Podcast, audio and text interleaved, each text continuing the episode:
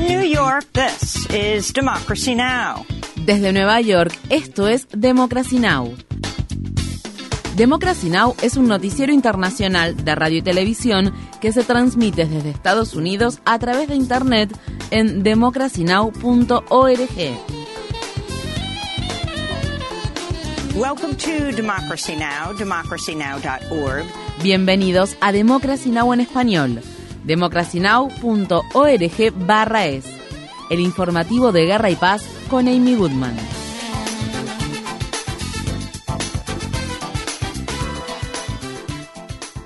El secretario de Estado de Estados Unidos, Anthony Blinken, ha concluido un viaje de dos días a China. Blinken, quien se convirtió en el primer secretario de Estado en visitar China desde 2018, se reunió el lunes con el presidente chino Xi Jinping en Pekín, donde ambas partes expresaron su deseo de estabilizar las relaciones a fin de limar las crecientes tensiones que experimentan las potencias mundiales. Asimismo, Blinken también se reunió con el ministro de Relaciones Exteriores de China, Wang Yi, quien instó a Estados Unidos a dejar de exagerar la supuesta amenaza que representa China. Estas fueron las palabras expresadas por el presidente chino Xi Jinping. Las relaciones entre los estados siempre deben basarse en el respeto mutuo y la sinceridad. Espero que su visita, señor secretario, contribuya de manera positiva a que se estabilicen las relaciones entre Estados Unidos y China. Tras haber concluido las reuniones, Blinken habló con la prensa en Pekín. In every meeting, I stress that direct engagement en cada reunión subrayé que el contacto directo y la continua comunicación entre los más altos niveles de ambos países es la mejor manera de tratar responsablemente nuestras diferencias y garantizar que la competencia no se convierta en un conflicto. He escuchado lo mismo de mis homólogos chinos. Ambos coincidimos en que es necesario estabilizar nuestra relación. both agree on the need to stabilize our relationship.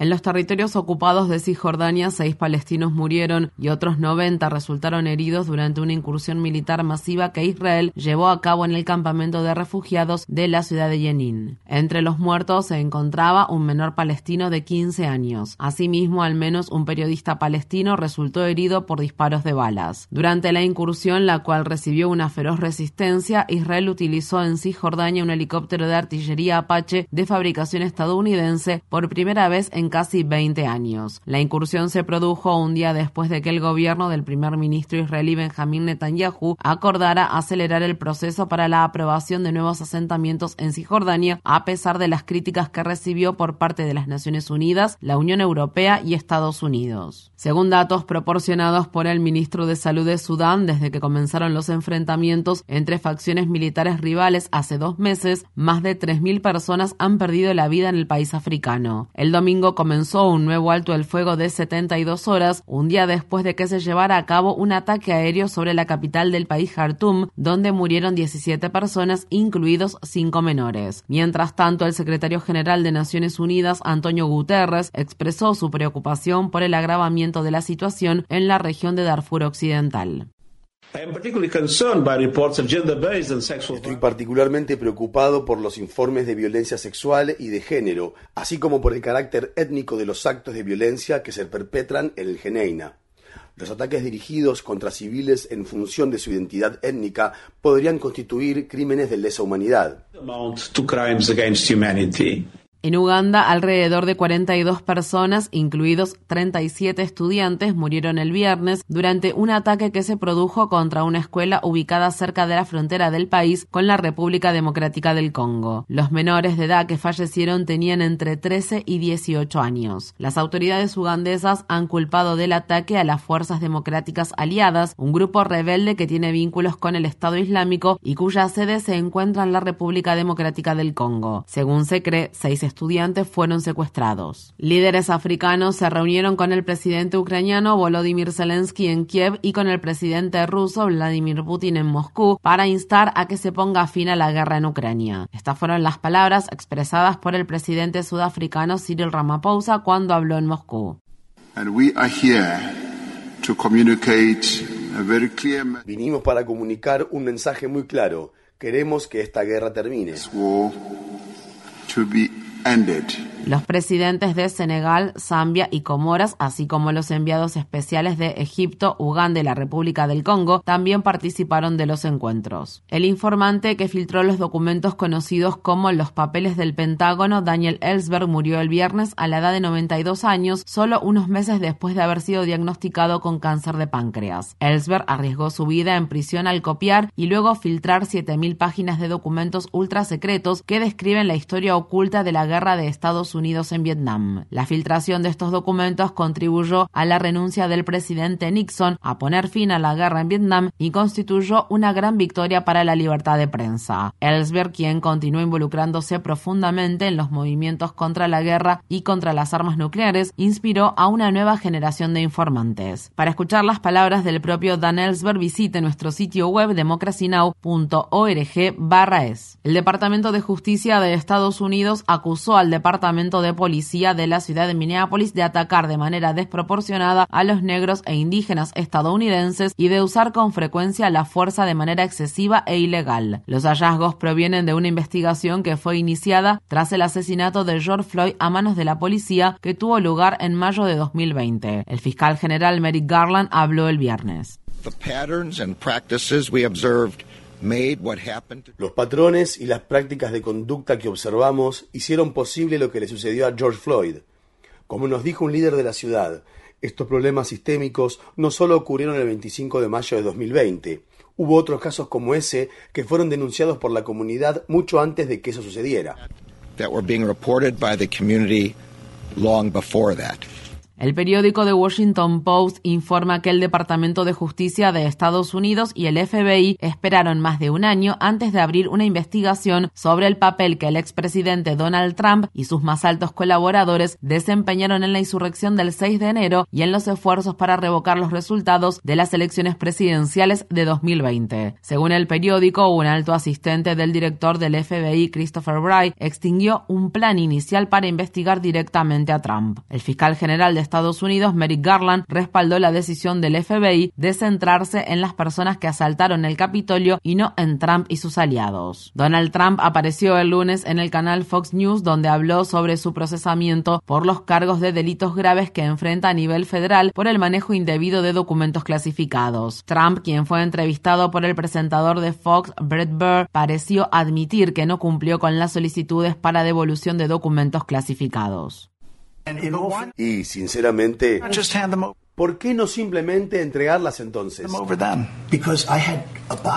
Porque yo tenía las cajas. Yo quiero revisarlas y sacar todas mis cosas personales aún no le quiero entregar esas cosas a la Administración Nacional de Archivos y Registros y estaba muy ocupado, como ustedes han podido ver. Sí, he estado muy muy ocupado.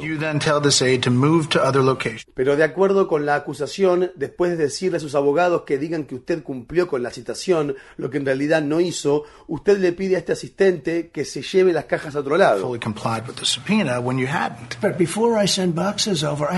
Brett, antes de enviar las cajas, tengo que sacar todas mis cosas personales. En esas cajas había todo tipo de cosas. En Estados Unidos, la organización Gun Violence Archive informa que hubo al menos 19 tiroteos masivos durante este fin de semana, en el que el lunes era festivo, donde al menos 12 personas murieron y más de 100 resultaron heridas. En la localidad de Willowbrook, estado de Illinois, una persona murió y 22 resultaron heridas en un tiroteo que se produjo en el estacionamiento de un centro comercial durante la celebración del Día de la Liberación. En el estado de Washington, dos personas murieron y tres resultaron heridas durante un tiroteo que tuvo lugar en un campamento ubicado cerca del lugar donde se llevaba a cabo un festival de música. Mientras tanto, en la ciudad de St. Louis, en el estado de Missouri, un joven de 17 años murió y otros 11 adolescentes resultaron heridos luego de que se iniciara un tiroteo en una fiesta. En noticias sobre salud, la agencia de noticias Associated Press informa que alrededor de 1,5 millones de personas han sido eliminadas del programa público de salud Medicaid durante los últimos meses luego de que algunos estados comenzaron a tomar medidas para retirar la cobertura médica a miles de personas tras la eliminación de la regla de elegibilidad que estuvo vigente durante la pandemia. Medicaid es un programa gubernamental que ofrece cobertura de atención médica a personas de bajos ingresos que residen en Estados Unidos. La agencia dijo que la mayoría de las personas perdieron la cobertura debido a que no completaron el papeleo. Si bien la cantidad de beneficiarios de Medicaid creció más del 20% durante la pandemia, los analistas estiman que 15 millones de personas podrían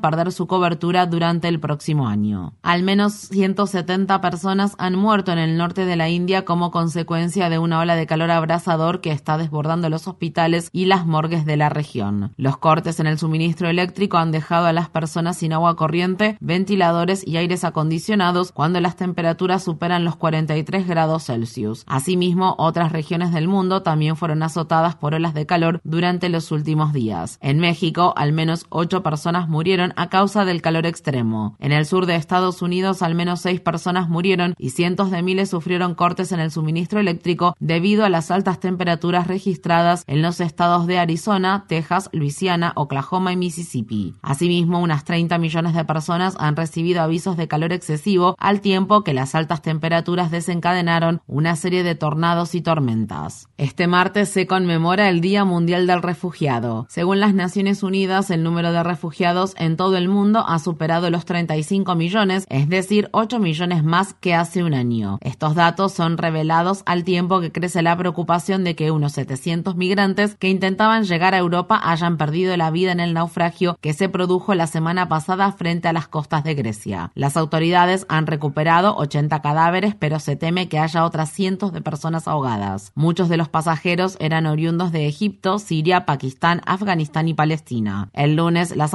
de Pakistán declararon un día de luto por sus compatriotas que murieron ahogados. Por su parte, la Guardia Costera griega enfrenta duras críticas por no haber ayudado a rescatar a los pasajeros antes de que el abarrotado barco de pesca se hundiera. Los Estados miembros de las Naciones Unidas han adoptado un tratado histórico para conservar la vida marina en alta mar en momentos en los que el aumento de las temperaturas oceánicas y la contaminación amenazan a millones de especies. Este primer acuerdo creará un organismo especial de la ONU que se encargará de gestionar la conservación de la vida marina y de establecer áreas marinas protegidas. Asimismo, el tratado incorporará nuevas normas destinadas a evaluar los impactos ambientales de las actividades comerciales de explotación que se llevan a cabo en los océanos, incluida la de la pesca excesiva.